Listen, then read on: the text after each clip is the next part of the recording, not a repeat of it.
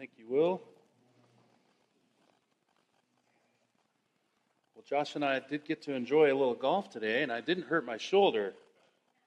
I hurt my back. And it wasn't trying to swing too hard.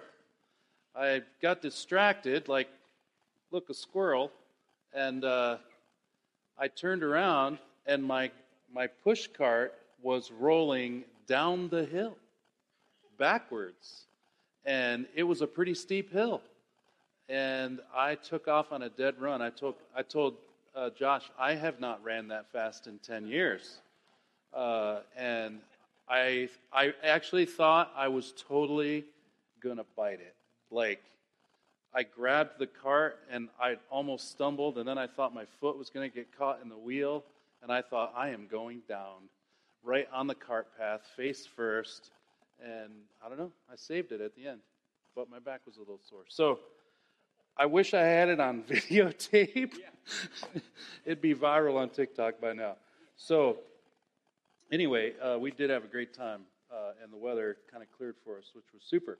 So, tonight, uh, we are going to talk about the sufficiency of Scripture. We're going to kind of back up a little bit into the third point from last night, these four reasons why this ministry of the Word counseling one another, discipling one another, encouraging one another from God's Word. Why this is something that the church ought to own and do and do really well.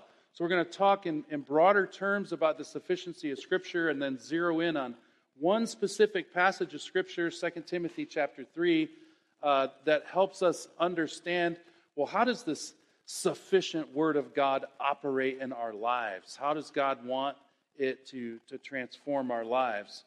Uh, I, again, I'm passionate about this topic, and I think you need to be passionate about it too, because here's the reality. Everybody in this room is already a counselor. In some role, either as a parent or a Sunday school teacher or a spouse or, or a deacon or elder, or uh, maybe just as that, that friend sitting in the chair next to somebody else on a Sunday morning who you know is hurting and needs to be comforted, and you provide that, that counsel. Or your friend who calls you up on the phone and says, Man, I'm, I'm kind of stuck in a situation and I, I don't know what to do. Or your buddy who gives you a call and says, Man, my, my wife and I just got into a real tizzy, and I know I need to make things right, and I'm not really sure how to go about it. We have conversations like this all of the time. And even if they're not in crisis situations like that, when we get together, just as Christians in, in our, our home Bible studies, just our, our small groups together, there's a constant back and forth with each other about the meaning of the Word of God and its application to our lives. And though you're not doing maybe what I do when I sit at a desk and counsel, you're not doing formal counseling, you are definitely counseling one another. You are bringing the truth to bear on one another's lives and hearts and, and trying to help one another live it out. And that that's important work. It's work we should all be doing. So again, I'm passionate about it, not because I want everyone to do what I do, but because uh, I think you're already doing so much. The, the question is, are you doing it well? Do you understand how the Word of God can help us? And do you understand how to speak those things more and more effectively? So hopefully that's what we're trying to do. Again, that's the growing together, right? Like we're already doing this. We want to grow together. We want to grow more. We want to grow into more godliness, and so that's uh, that's what we're that's what we're aiming at. So tonight, the sufficiency of Scripture, really, the Bible is God's tool in our life to to change our hearts and to transform our lives. And the transformation that God desires is a transformation that only comes about through His Word. We have a little phrase we like to use uh, with our little counseling team not just any change will do. In other words, what God wants is worshipers. He, he doesn't want us just to be angry less. He actually wants us to be uh, to have hearts that are so focused on Him and on loving others that it becomes selfless. As the Word of God is heard and applied, that our hearts are transformed into being selfless people who want to express their love for God and love for their neighbor by being gentle and kind. That's the change that, that God wants. So, not just any change uh, will do. One way that God describes that is 2 Corinthians 3:18, where he says, "We all with unveiled face, beholding the glory of the Lord, we are being transformed into the same image from one degree of glory to another." This comes from the Lord, who is the Spirit. The tra- transformation that God wants is transformation into Christ likeness. And Paul's obviously they're not talking about every individual Christian having a literal vision of the glory of the Lord as a means of transformation. How do we behold the glory of the Lord specifically in this age, right? We come to the scriptures and we read about the God of the scriptures and we see God manifested to us completely and explained in the person of the Lord Jesus Christ. That's how we behold the glory of the Lord. And as we do that and do it well and do it deeply, it transforms us because of the work of the Spirit. So the means of transformation is the Word of God, uh, which is inspired by the Holy Spirit, who is the agent of that transformation. And that's why Paul delineates that force right in that text. For this comes from the Lord, who is the Spirit. Now, as Christians, I, I think uh, especially Christians. We're in like minded churches, all of us, right? And we're committed to the Bible as the inerrant and authoritative Word of God. We believe it's reliable and true from beginning to end. We embrace that truth that God's Word is the standard by which we must test all other truth claims. Scripture has to be the, the foundation and the final authority for everything that we hold true. And, and those axioms must dominate our view of Scripture. That has to be what we believe. But it also has to inform our perspective on, on spiritual growth and transformation and how, how does God use His Word to help me deal with the very real problems of life. That's where this question of sufficiency comes in, right? Is it really adequate? Is it really sufficient to help people with all of the problems of life? Is the Bible, in and of itself, with the Spirit's help, yes, sufficient to furnish us with a complete perspective on our circumstances, conditions, relationships, problems, etc. Uh, does the Bible even make this claim? And, and can we really, and we've talked a little bit about this, right? Can we really be serious about saying the Bible is sufficient when many of the problems that we deal with in life are not in the Bible? Right? So, PTSD, ADHD, I can list out a lot of things here, right? There's a sense in which we don't even really see pornography in the Bible. We don't see something as specific as, say, transgenderism, right? We see lots of things about sexual immorality, and we've talked a little bit about depression and panic attacks, and boy, there's just so many things that we're dealing with in our world that, in some sense, we don't see specifically talked about in the Bible. Can we really, can we really make that claim that the Bible is sufficient to help us understand and have a perspective and walk through situations like that that we can't even find in our concordance? Well, let's define it and let's think through some of this together uh, tonight. What, what do we mean when we say the scripture is sufficient? Because again, it, the Bible doesn't mention problems that we label specifically today. Um, and we are quick to usually affirm its authority, but we're not quite as sure what we might mean by this. So here's a great definition, and I think it's in your notes from the Westminster Confession of Faith.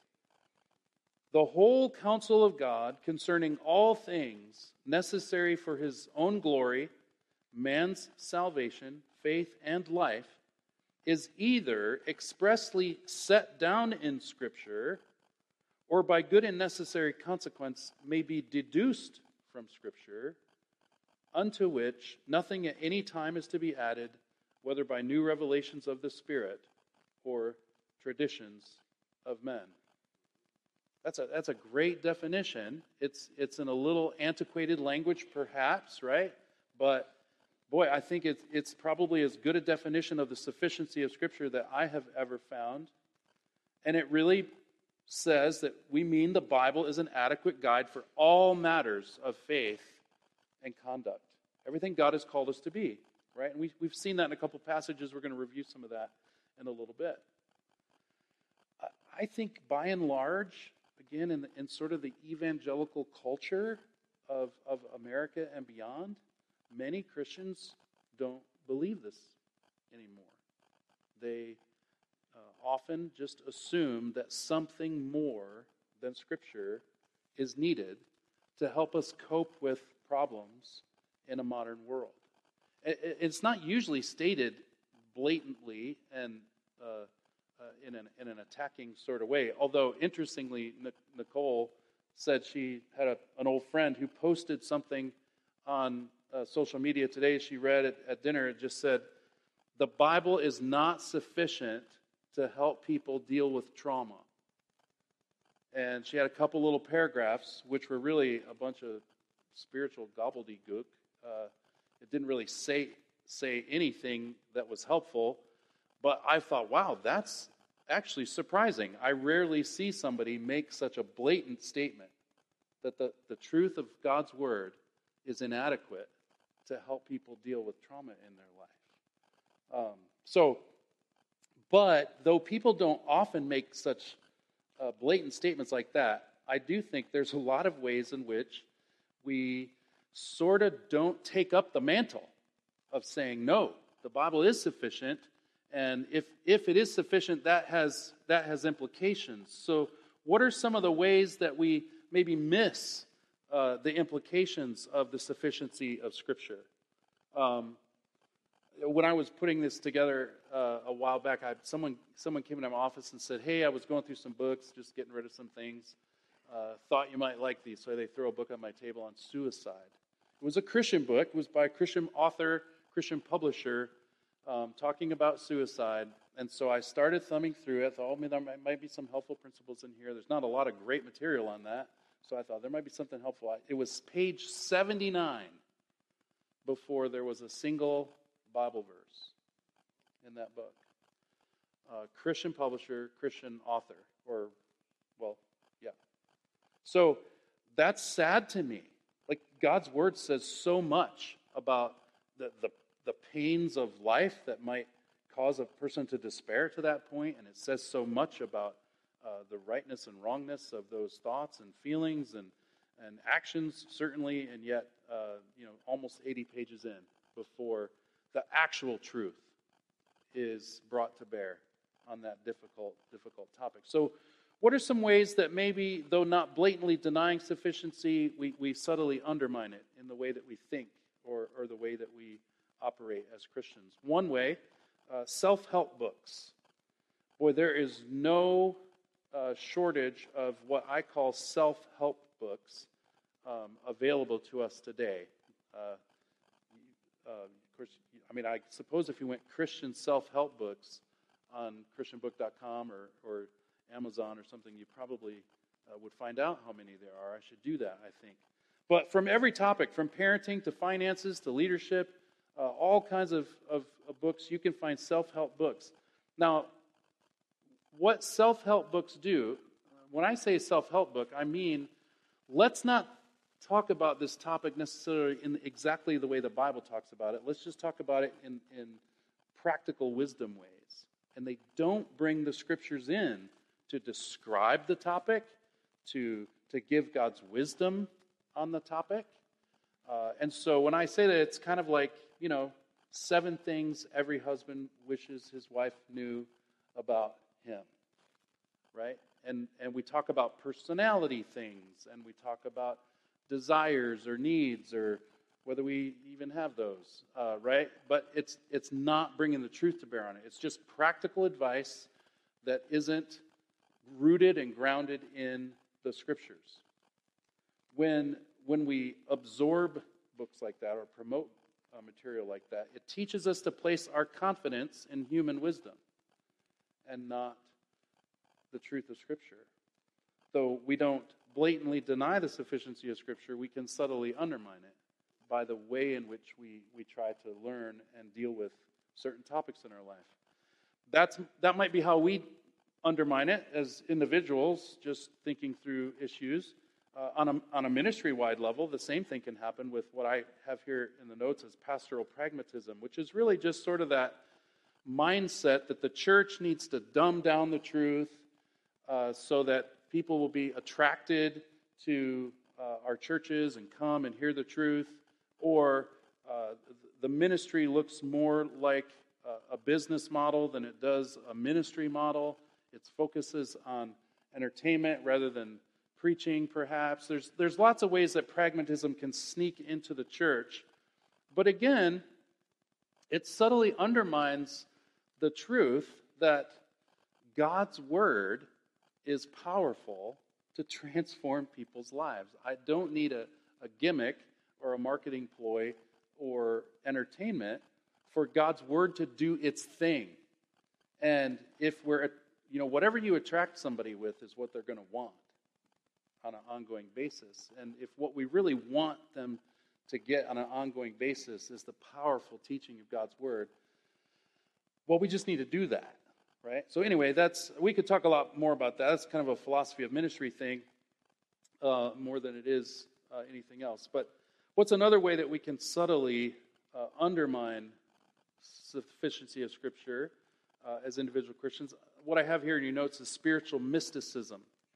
What do, I, what do I mean by spiritual mysticism? Well, the idea, which is common and kind of manifests itself in various ways in different places, but it's the idea that we should listen for God to speak to us personally in some mystical way about uh, the, the things that we want in life or the things that we want to change in life. Or it could also manifest itself in a way where we think, if I just pray about this enough, God will change me.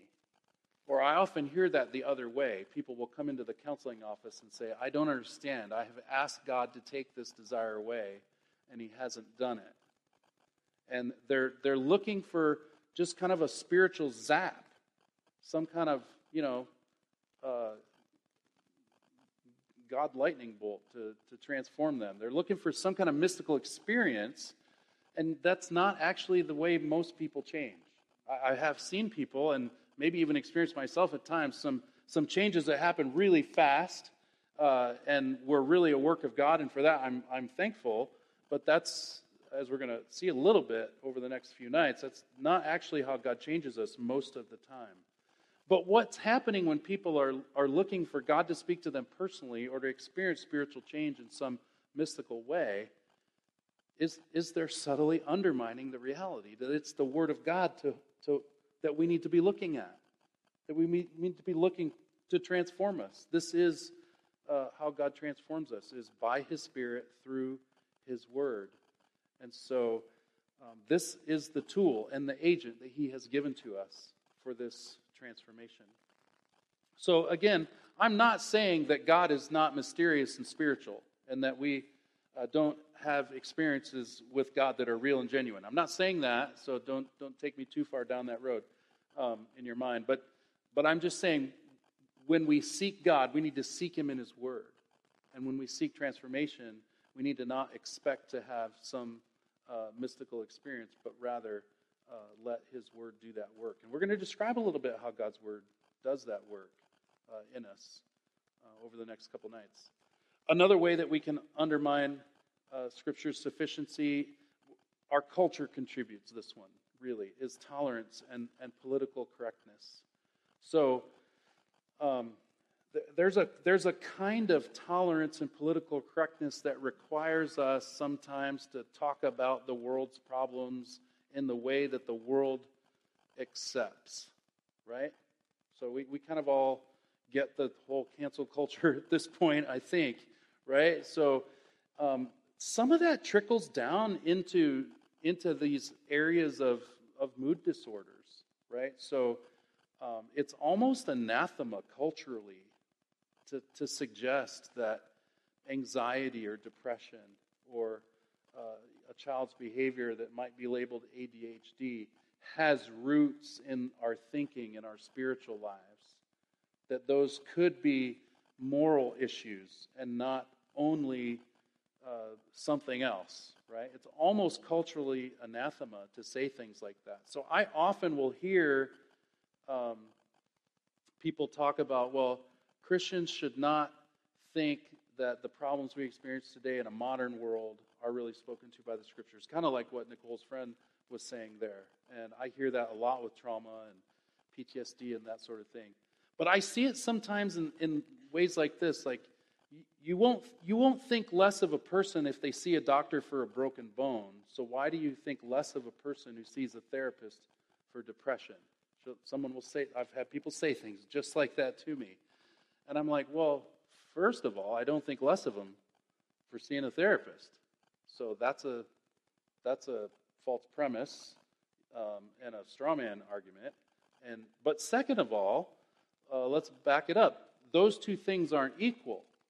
A broken bone, you can do an x ray, and depression, there's no test.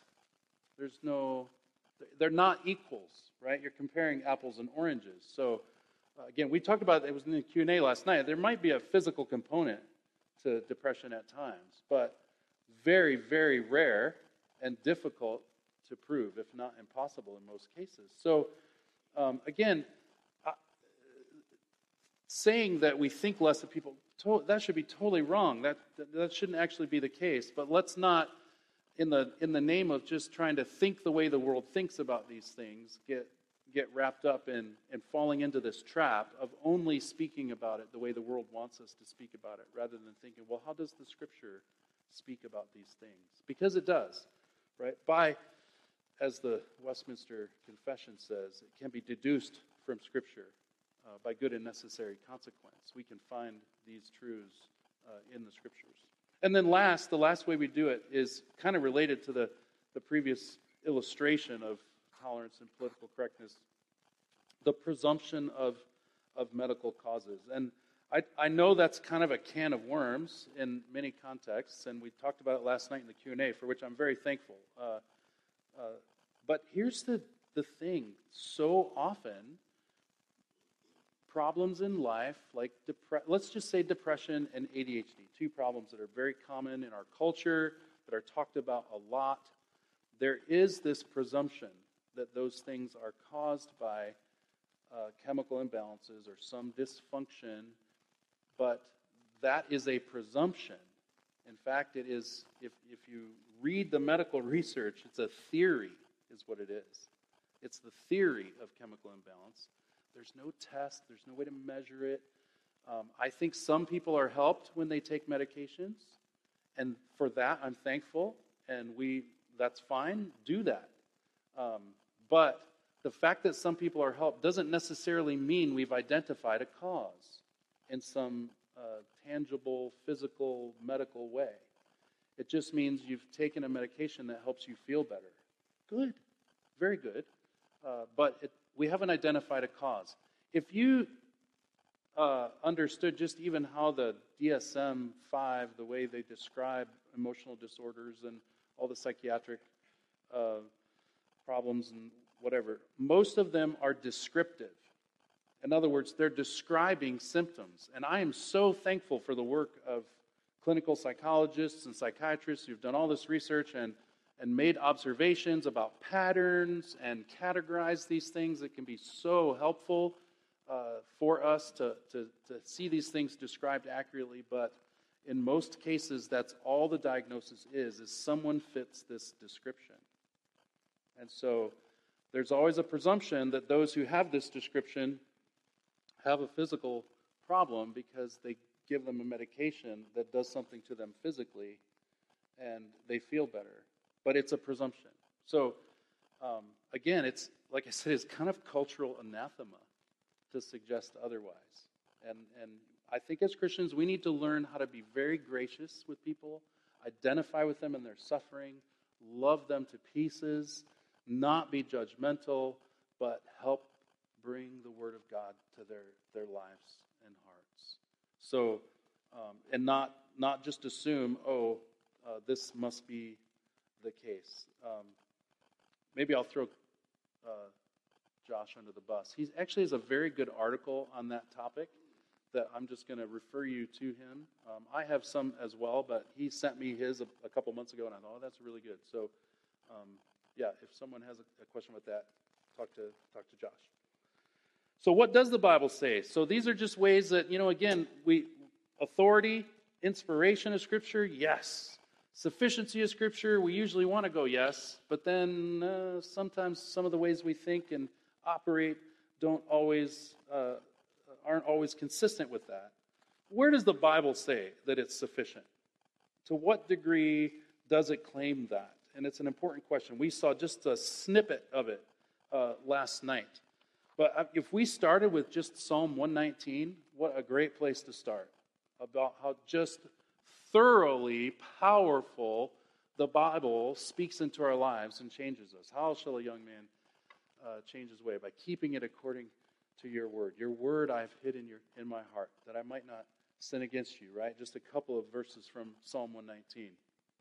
We read together 2 Peter 1 uh, last night as well, I think, where Peter says in verse 3 that God's divine power has granted to us all things that pertain to life and godliness through the knowledge of him who called us to his own glory and excellence.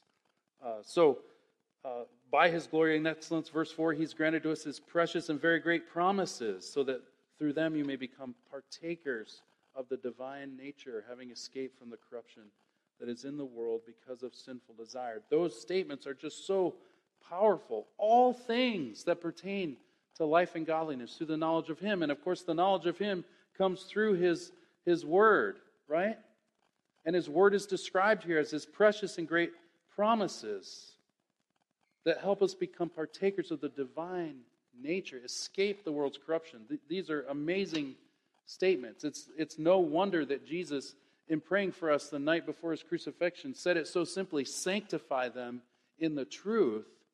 Your word is truth. John 17, 17. There's so many places in Scripture where the power of God's word to transform us is described. Hebrews 4 talks about the Word of God being living and active, sharper than any two edged sword, piercing to the division of soul and spirit. It penetrates into the deepest recesses of our inner man. That's what he's saying. Like when we really allow God's Spirit to take His Word, it opens us up and it discerns our thoughts and intentions.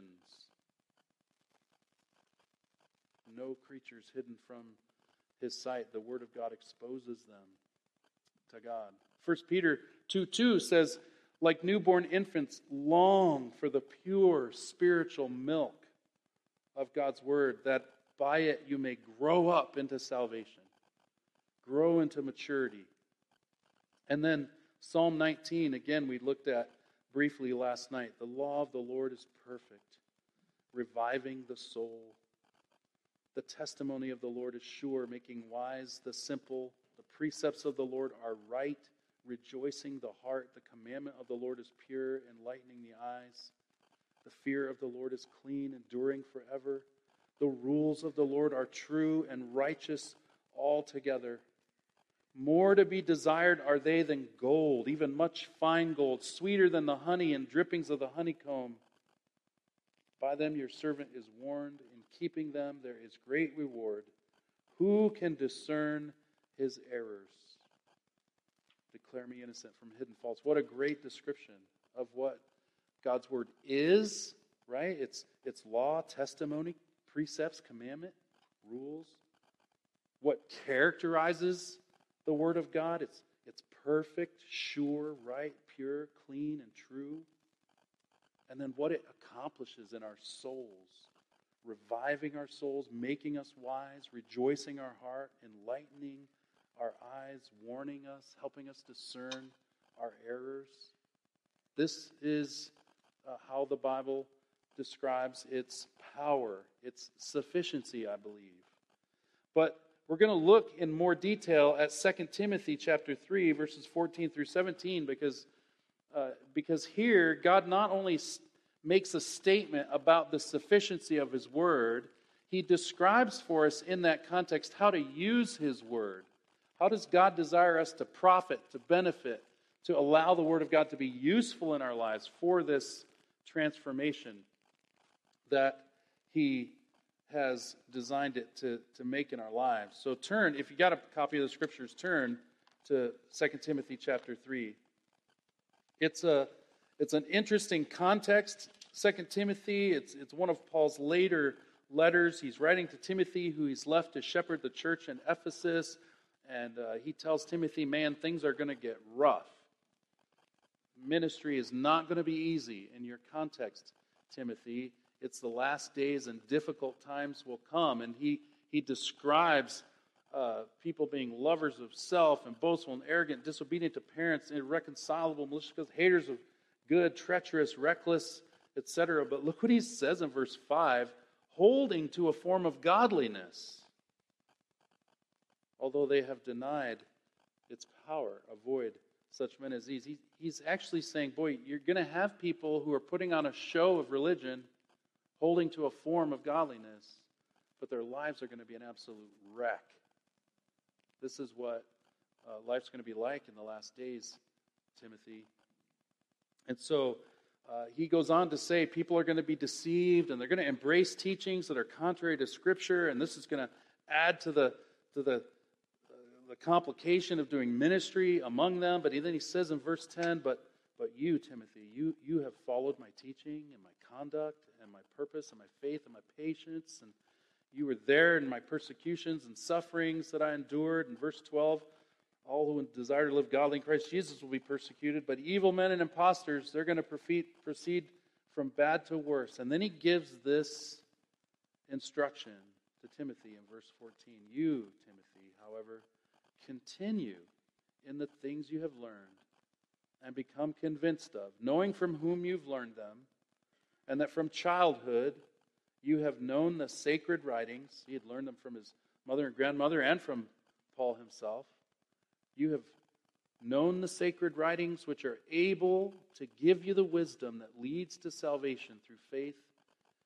which is in Christ Jesus. Verse 16 All scripture is inspired by God and profitable, useful, beneficial, he says, for four things teaching, reproof, correction, training in righteousness. And here's the statement of its sufficiency so that the man of God may be adequate, equipped for every good work. I want, I want to take the time to un, unpack the content and the intent of this passage that describes in detail, I think, the nature of Scripture and specifically how God has designed it to profit us, to complete us, to make us adequate for every good work, everything God has called us to be and do. These inspired, sacred writings does. It is sufficient to transform us into that. So let's let's look at just some of the details, kind of weave through uh, these few verses here. Notice first of all that Paul describes the Bible as sacred writings. So I'm I'm I'm also just trying to inspire you, like, man, I want to know the Bible like crazy. Like if, if you get anything out of this, I want to know the Bible as, as much as I can so that my soul will be edified and so that I can edify others. There, there, there's no other way to do it. And this word here, this sacred writings language, is, uh, is exactly the, the kind of thing that reminds Timothy how precious this really is. So precious. The word sacred here can mean holy or set apart. But it's, it's not the hagios word that we normally translate holy or that we think of as holy. It's the, the holy word that is sometimes translated consecrated. Uh, so it's, it's something that's set apart for a special use, and it doesn't speak so much to its character like the other holy word, it speaks to its standing or relationship. Something is sacred in this sense, that, that Paul's using the word here, because of its special close connection with God, particularly. And so you see the temple articles, you know, like the lampstand and the showbread and all that stuff. Those are the sacred articles, the consecrated things that they use in the temple. Even the temple itself is called the holy temple, but it's always the consecrated, the sacred temple. And it's a sacred place because it's the place where God dwells. It's the place where God's people come to meet God, right? And so it's sacred in this sense because of its close connection to God, because of its relationship to Him.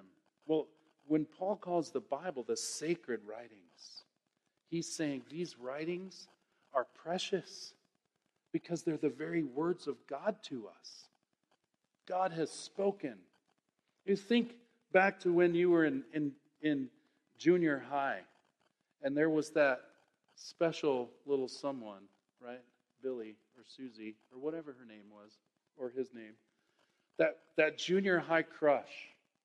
And that junior high crush writes you a note in class, and they slip it to you across the aisle when the teacher's not looking. This is bad, children. This is really, really bad. But oh, you got that note. Your parents remember. you got that note and you read it and you took it home, right? And you read it again. And then you slept with it under your pillow. And then the next morning, you read it again, right? Why? Because your junior high crush gave it to you. That's why and you read it again and again and again and imagined what they were thinking, and you did all kinds of crazy, stupid stuff that you children should not do because of its intimate connection to that person who meant so much to you, right? Who, whose name you can't even remember now. Well, I mean, if our hearts can get so wrapped around something as significant as a little love note, from a junior high crush. How much more should our hearts get wrapped around the, the greatest, largest love note ever written? Right? The, the very love of God is communicated to us in the pages of Scripture. His intimate affection for us and his glorious plan to redeem us and welcome us into his presence forever, right? Like these this is sacred, sacred writings. Paul says. He tells Timothy, it is a book unlike any other book. And then he says these sacred writings are able, right? They're able to give you the wisdom that leads to salvation. That, that word able is the, the dunamis word, it's the word that means power and ability.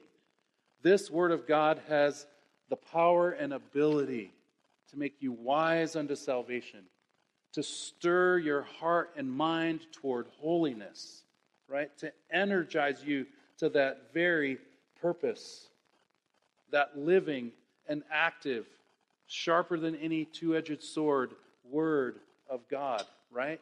It is not just words on a page, it is living and active and personal. And again, it, it dives and dissects us into the very inner recesses of our being. This word is the Holy Spirit's a tool, means for working in our mind and heart. And what a privilege it is for us to read it for the good of our own soul. What a privilege it is that we get to speak it into other people's lives for the good of their soul. And it's powerful. It's not you that has to be powerful, it's not you that has to be wise, right? It's the Word of God. What a great privilege in any and every context. And again, I'm saying this is important because you have so many contexts already where you minister to one another in your homes, at the dinner table, with your children, with your kids in Sunday school, elders, deacons, Sunday school teachers, and just friends, skilled spiritual friends in the pew, talking to people who are hurting, right? Or who have questions. It's sacred, it's powerful, and, and it's true for all of it, right? All Scripture. All of it. Down to the, the very last jot and tittle, as Jesus said in Matthew 5, right? Not a jot or tittle uh, shall pass away, a letter or stroke shall pass away until all is accomplished. It's the scriptures that are inspired, not the writers. We often talk about inspired writers, but really it's the scriptures, the, the words of God that are given to us that are inspired. What does that word inspired mean? Well, it means God breathed or breathed out by God, that the men involved who were writing the scripture were just agents of God's very breath, as it were? So moved by the Holy Spirit, 2 Peter 1:21 says, they spoke from God. Or Acts 3:18, the things which God announced beforehand by the mouth of all the prophets, that as Christ should suffer, he is thus fulfilled. So, you know, we we forget this that the majority of people in the ancient world, when the Bible was originally written, were actually illiterate. And because they were illiterate, they didn't have the same kind of respect for the written word that you and I have. Like, like I can read. If I want to know something, I look it up, right? But they didn't they didn't have that. And so for them, reality and truth was something that they, they had to physically and, and audibly hear and verify for their own selves, right? And so for Paul to say that all scriptures breathed out by God, it was a way for Paul to say, no, no, you need to th- think of this, these written words that people are, are speaking out to you as the very words of God, as though you were hearing them audibly. That's, that's the idea. So, breathed out by God here for the written word, especially in the ancient world. Uh, again, what what an amazing privilege. I always think it's funny that the word actually means breathed out by God, which technically we should, shouldn't we translate that expired? But the expired scriptures doesn't sound very good, does it? So we went with inspired because it works better. No, um, it's still a good translation. I'm just, I'm just joking. Sorry. Thank you, thank you. I'll be here all week. You're a tough crowd.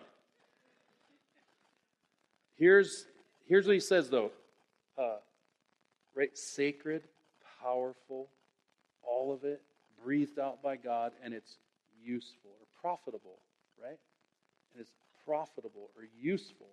That's a great word. It, it means that God has given his word to us so that we would profit from it, so that we would benefit from it, that it would be useful to us, and specifically, useful for the ends for which God has designed it, right? That's a beautiful thing. And what are the ends for which God has designed the Word of God uh, to be useful in our lives? Well, it's not for our amusement or critical analysis or satisfy our intellectual curiosity or win theological debates. It's useful to teach us and to reprove us and to correct us and to train us in righteousness. And, and we can sum that up in different ways, right? Like Titus 1 1 says, you know, Paul's writing another letter to another young servant of the Lord, and he says, uh, I'm writing as an apostle for the faith of God's elect and the knowledge of the truth that leads to godliness. There it is in a simple phrase. Uh, leading to godliness. The truth leads to godliness, right? So Teaching, reproof, correction, and training in righteousness is just the sort of the expanded way to say the usefulness, the profit that God desires for us is godliness. And so it's imperative that we understand how this operates. That's kind of what we're going to spend the rest of our time talking about. How does this useful profit, this great benefit that God has designed the Word of God to have, how, how does that happen? How does this teaching, reproof, correction, and training in righteousness happen. Let's start with the teaching. And I think this is the thing that most of us do really, really well.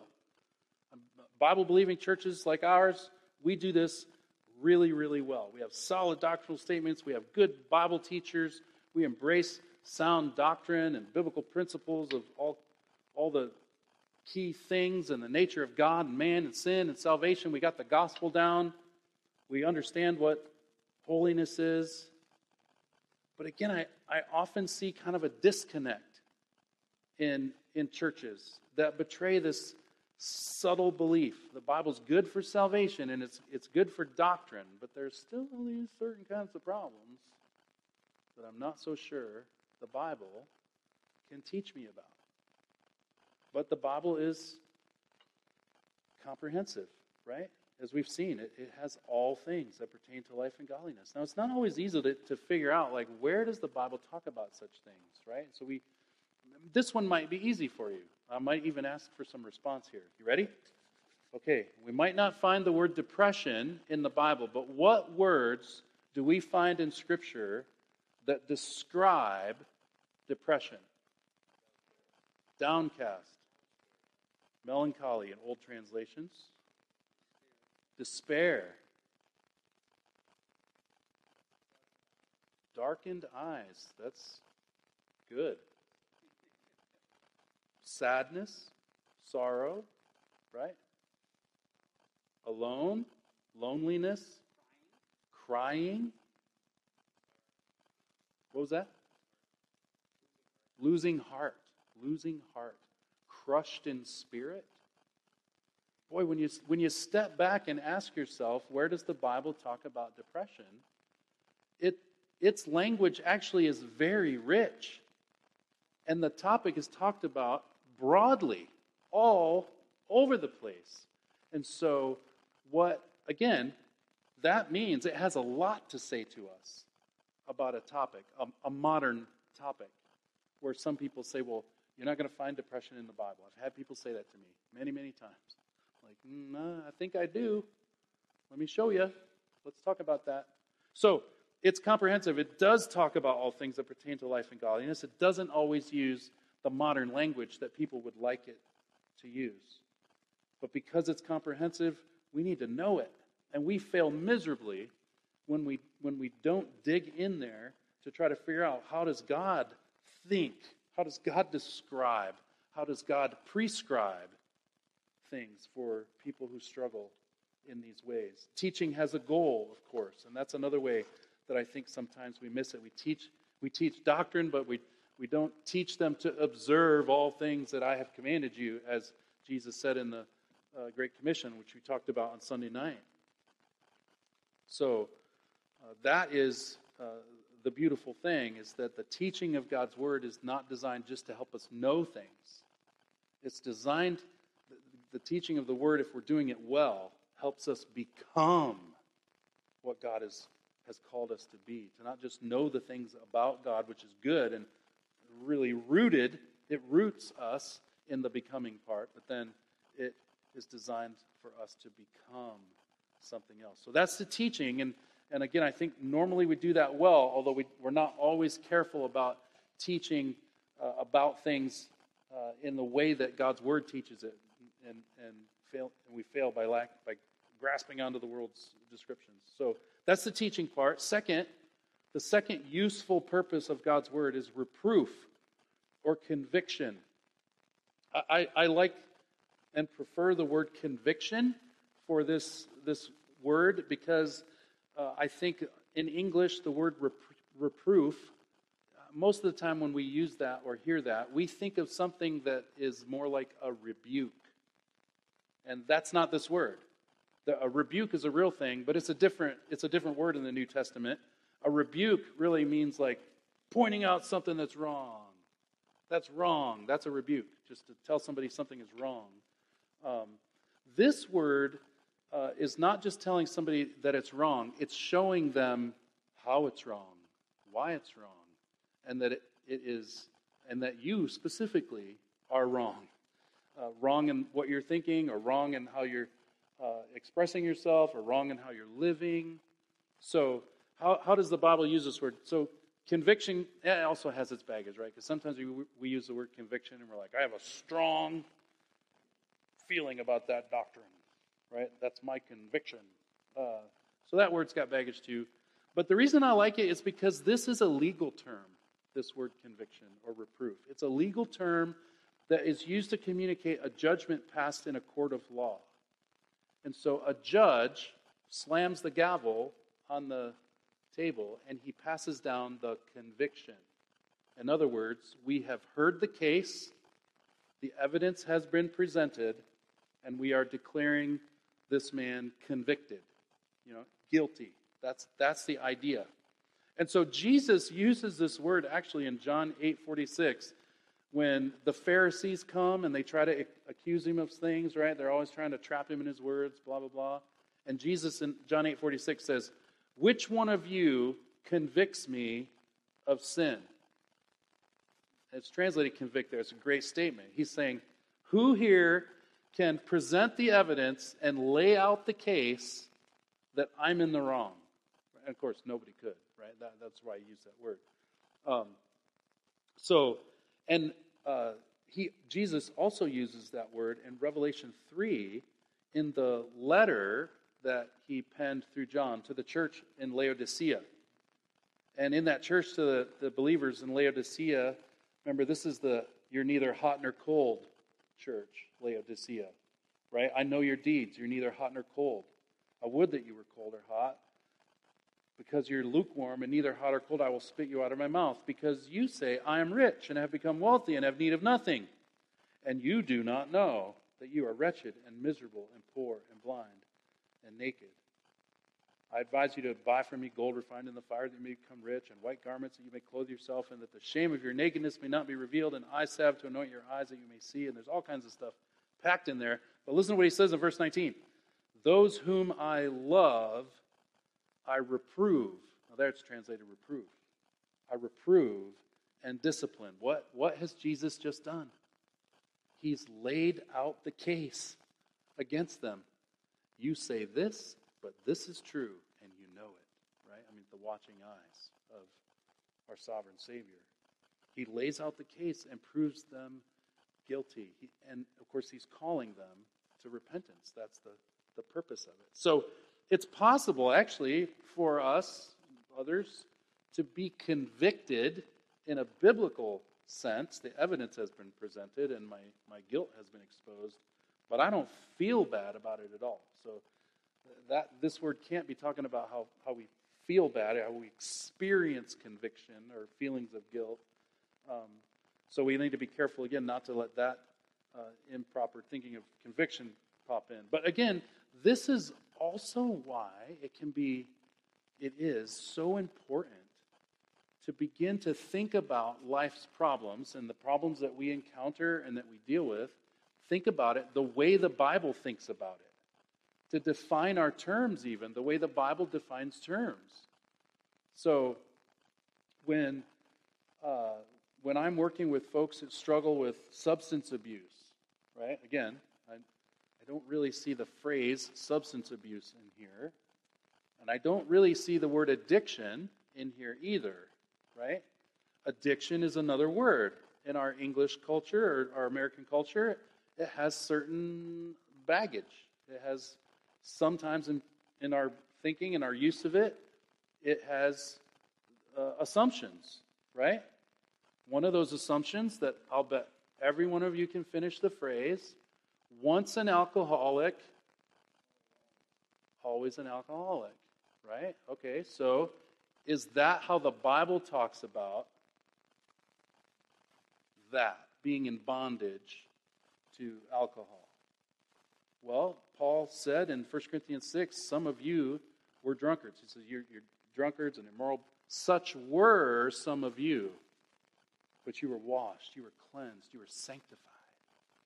But by the gospel, basically, right? So Paul's description of those who were in bondage or addicted, perhaps we want to use that word, to alcohol, he says can be delivered and cleansed, right? Now, uh, I mean, I want to be careful. I'm not saying that some people, you can mean different things by that phrase, right? So once an alcoholic, always an alcoholic. You might be meaning by that, well, I have struggled with this sin for so long uh, that I'm, I'm still tempted. And I find myself tempted repeatedly and regularly. And if that's what you mean by it, that's, that's okay. So I'm not saying throw out the phrase and never use it and judge people who do.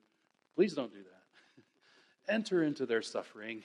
Come alongside them lovingly, but help them see God has so much hope for you. Yes, the Word of God says this is wrong. S- stop yielding yourself as servants to unrighteousness right? But let me come alongside you and help you and strengthen you because God says, such were some of you.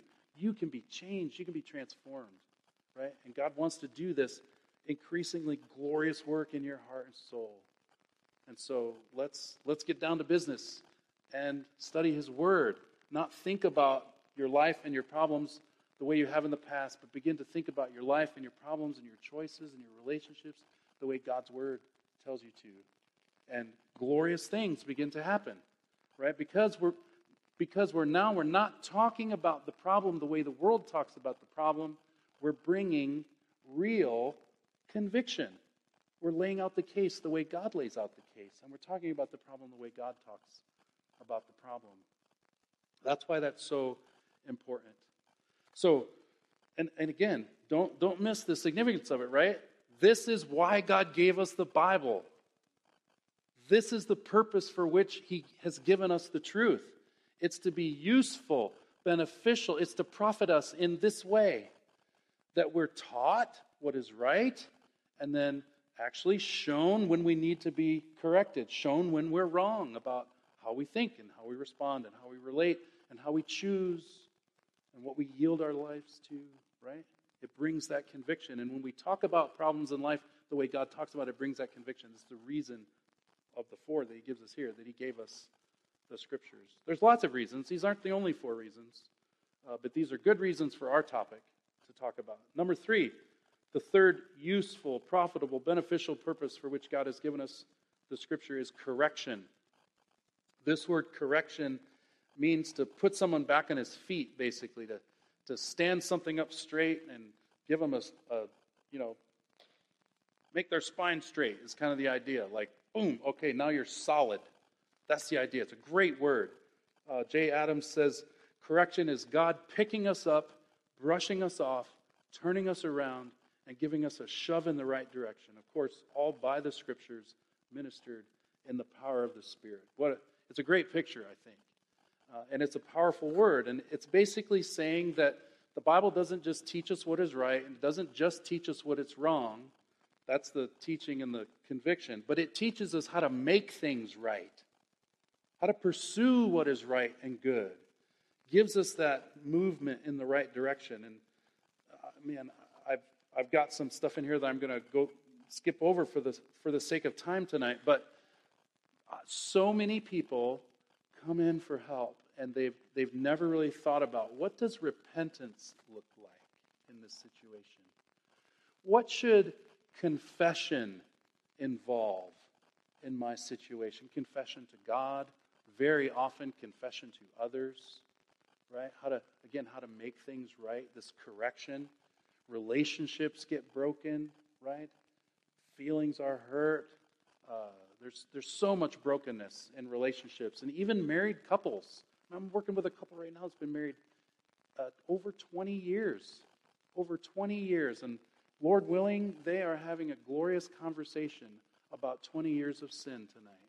Uh, uh that's actually what I hope is happening, uh, maybe even now, because they're going to go on vacation. You don't want to have that talk on vacation, right? 20 years of sin, and they've just never really understood how to confess it to one another and how to reconcile with one another. And I believe they are on the precipice of their relationship totally changing and, and finally freeing themselves of all this tension when they truly forgive each other. And it's taken a number of weeks to help them kind of think through that. And they're like, yes, no, I don't think I've ever actually confessed that sin. And the other party is like, yeah, no, I don't think I've ever forgiven them. And if I did, I had no idea what it meant.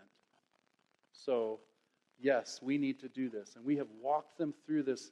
How does the Bible say this whole nasty circumstance can be corrected?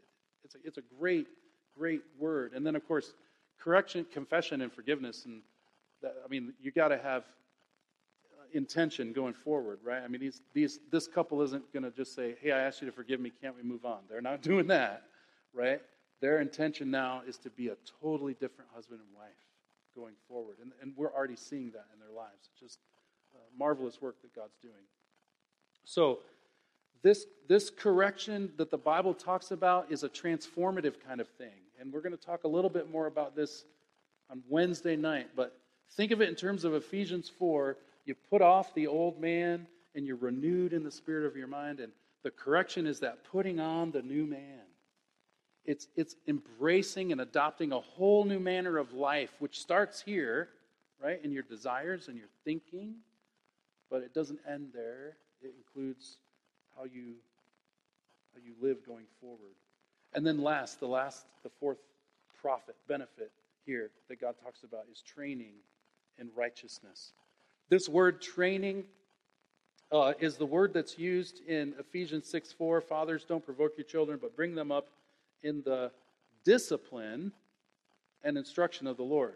Training in righteousness is discipline in righteousness. It's that word, paideia. And it's used to talk about, uh, uh, well, parenting, right? Bringing up your children. So I like to illustrate it this way, and then we'll talk about what does that mean for me overcoming my sin. So those of you who are or have been parents, if your four year old child sitting at the dinner table says, I want some milk, you say,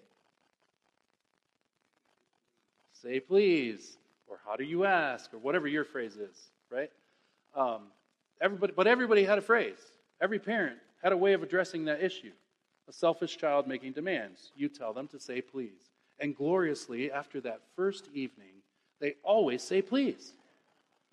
It's amazing. It's a miracle. No, it's not, because your child needs training. That's why we call it child training, right? You need to teach them over and over and over again to say their pleases and thank yous and a thousand other things, right? So that's training in righteousness. So when when the when the God gives us the word of God, it's profitable, it's useful for teaching, reproof, correction, and training in righteousness. He doesn't want us just to know what is right and to get on the right path. He wants us to practice it over and over and over again until it becomes our character. That's the word, right? That's what we want godliness until it becomes a matter of godliness at the level of our desires, at the level of our, our thinking, and then ultimately, obviously, at the level of our obedience, right? Here's the reality we are always being trained towards something, beloved. You are always practicing something in your life. And it's either God glorifying things that express love for God and love for your neighbor that you do as an expression of worship, or perhaps it's selfish things, right? That turn your heart just toward yourself. What are you practicing in your life? How are you disciplining yourself for the purpose of, of godliness?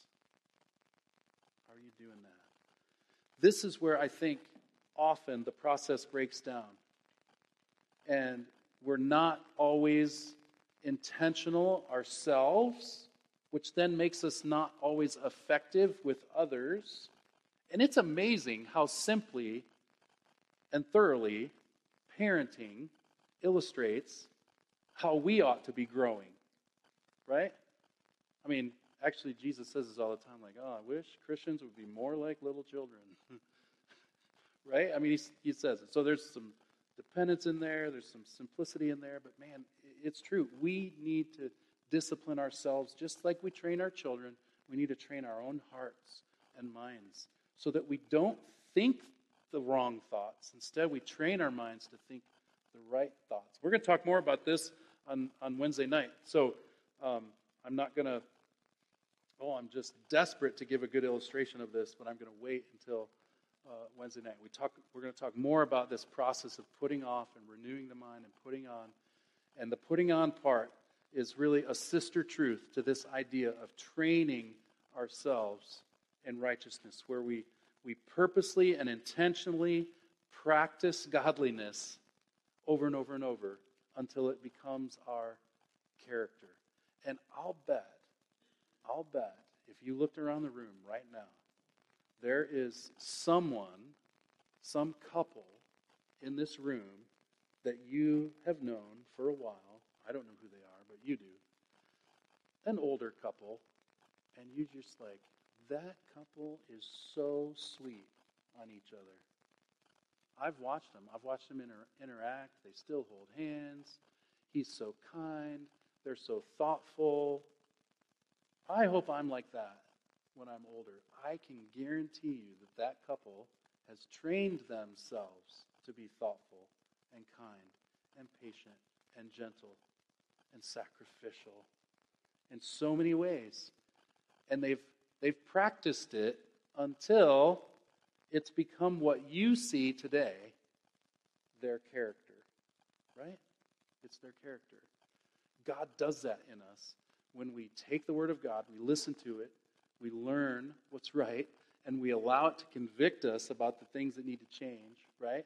And we allow it to instruct us on how those things need to change, right? And then we don't just stop there, we keep doing it over and over and over until it becomes our character. I deal with husbands all the time. Husbands, love your wives as Christ loved the church and gave himself up for her, right? The sacrificial love of our Savior. That's how we need to love our wives, guys, right? I'll read that passage, we'll talk about it, and I'll say to him, What do you need to do?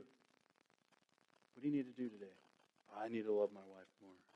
Yeah, you knew that before you came in. What do you need to do today?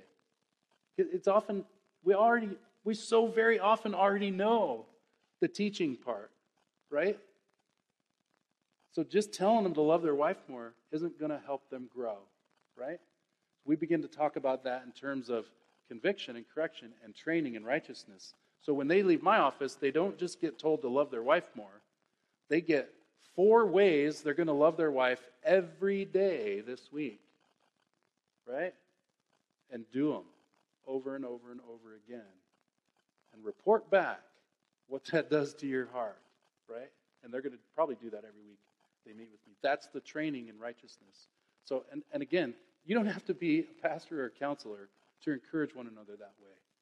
Guys, you get, get together for coffee on Saturday morning? No coffee.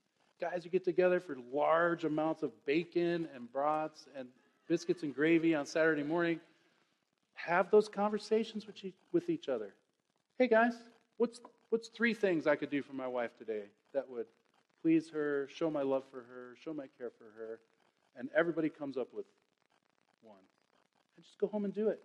And just purpose to do that over and over and over again until it becomes your character. That's, that's training in righteousness. Now, I haven't talked a lot about well, what's the motive for all that? Like, how do I, how do I stay the course? Training in righteousness, that, that can be really hard. What's the motive for that? And we're going to talk about that again, I think, in the session on Wednesday night. Big part of Wednesday night. Okay. That's why God's given us the Word of God, to accomplish those purposes, to benefit us, to profit us in those ways. And we need to intentionally figure out in our lives and my problems how do I how do I do that and how do I pursue that? Let's pray. God, thank you, thank you for your word.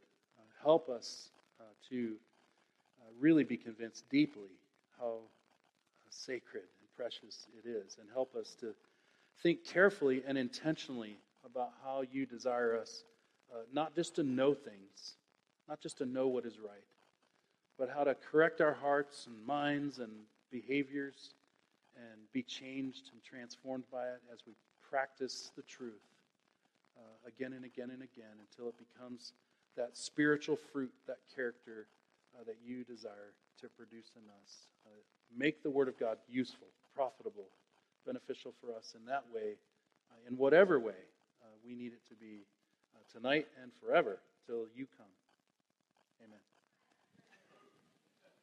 Amen.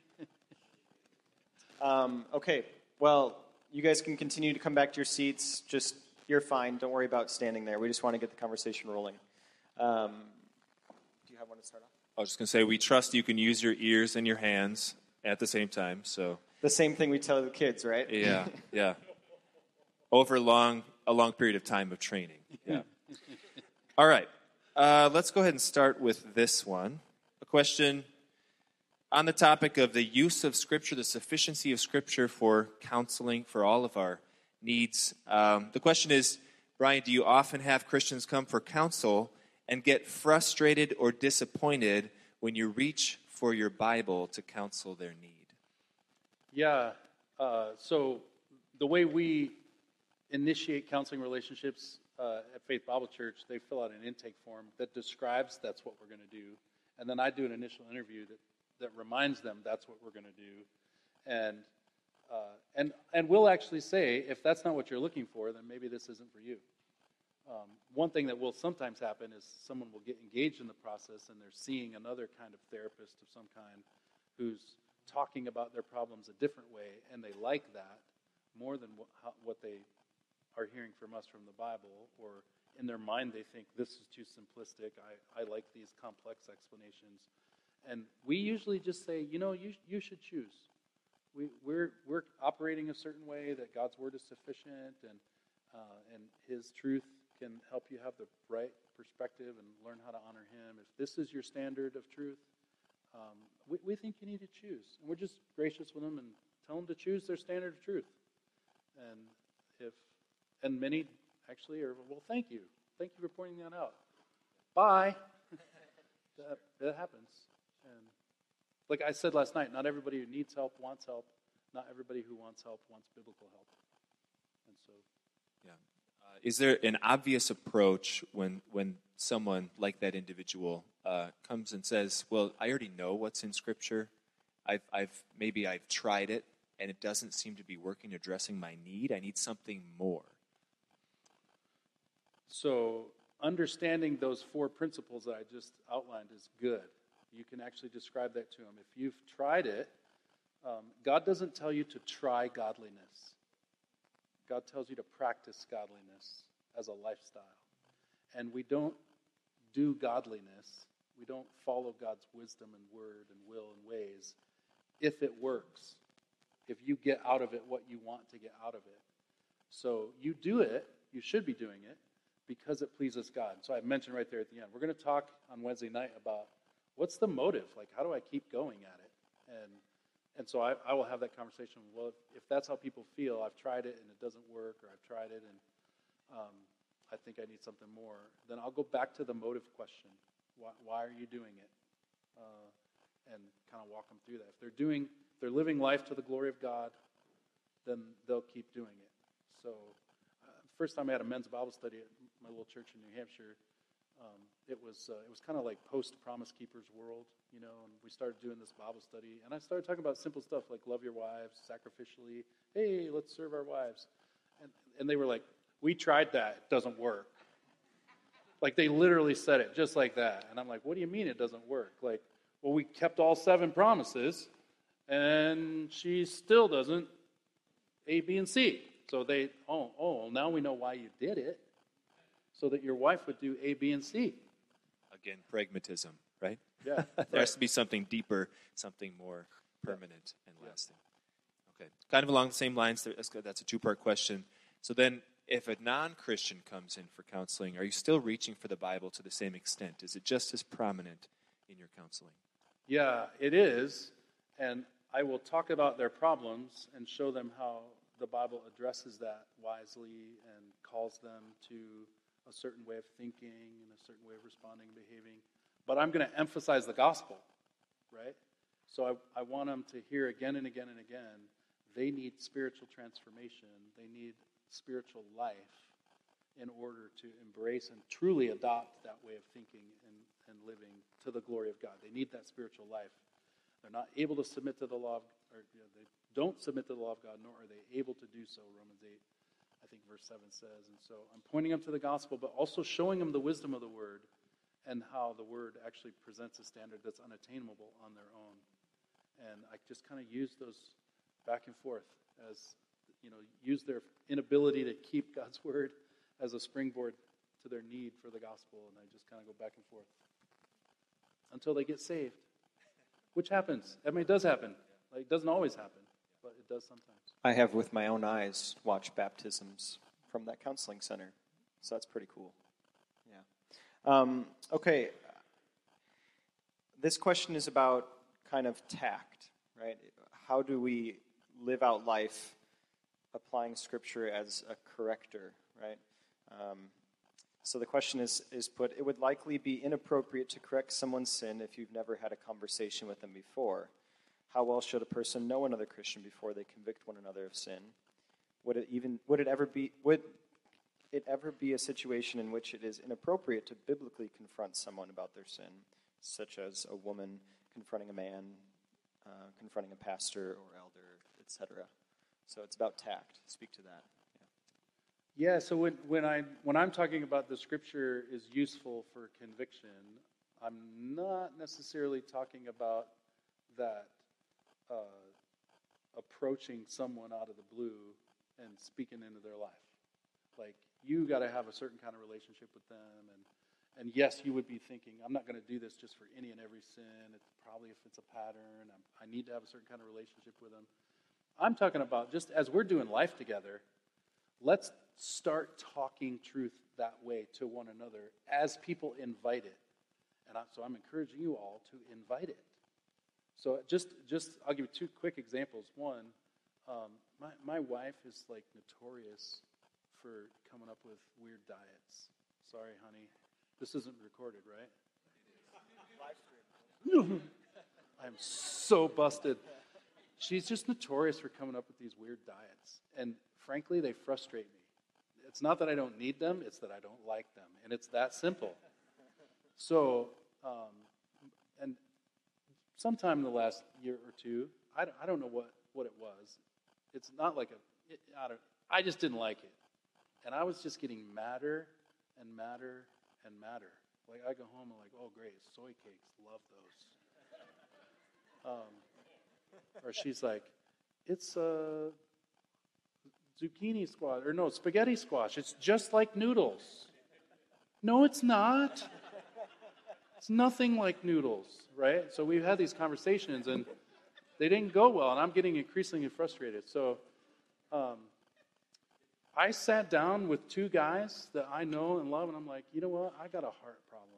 I have a heart issue, and I need help. Like, I'm really having a hard time figuring out why is this so important to me, and you know how to respond to it, et cetera, et cetera. And those two guys just they opened up the Word of God with me. They we, they talked about selfishness, and they talked about my wife and her love for me, and blah blah blah. We talked through it, and um, I'm still eating weird food, but um, I'm loving Jesus and loving my wife in the process. And so, um, strangely, the soy burger doesn't taste so bad anymore.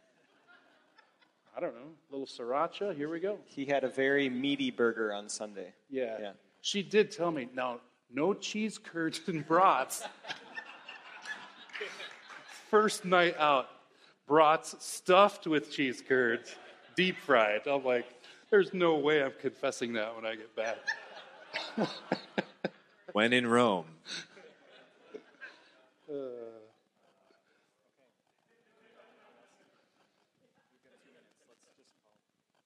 We have two minutes. I think this one will be quick, though. One more question.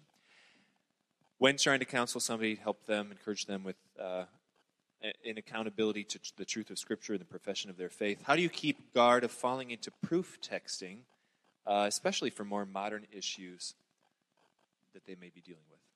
Yeah, that's that's hard, and um, I would encourage you to take Josh's hermeneutics class. That's step one, right? Just learn how to read your Bible and study your Bible and understand it in its context, and and then just be careful to do that. And I think the biblical counseling movement is getting better at not being a proof texting type of, of movement. I think 20, 30 years ago, there was a lot of proof texting materials out there, and they're, they're not always helpful. But yeah, it's just being a good student of the Word and uh, and reading the Bible in its context. And can you just define proof texting quick?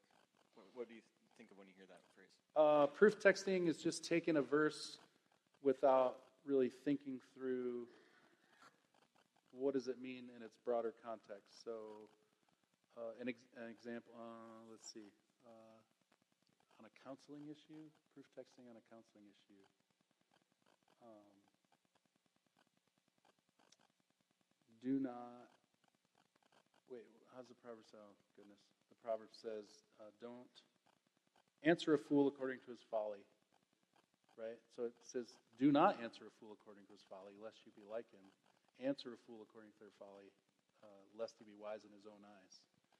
Um, so you can take one half of that verse and say, I don't, I don't owe him an answer. God tells me not to answer him. Right? You just take the, the half of the verse you like that tells you you don't have to, to do something and not really think about the whole context of, of what God's trying to teach us by drawing those nuances out between the two. So it's kind of like that. Don't judge. be another one. Yeah. Right. What what more is there? What more is Christ saying? Okay. Thank you so much, Brian. We appreciate your time and uh, look forward to being with you again tomorrow night at six thirty. Parents, please go retrieve your children. Uh, they are, are ready to go, I'm sure. And then there are no more time constraints. You can enjoy being chatty Cathy's as long as you'd like.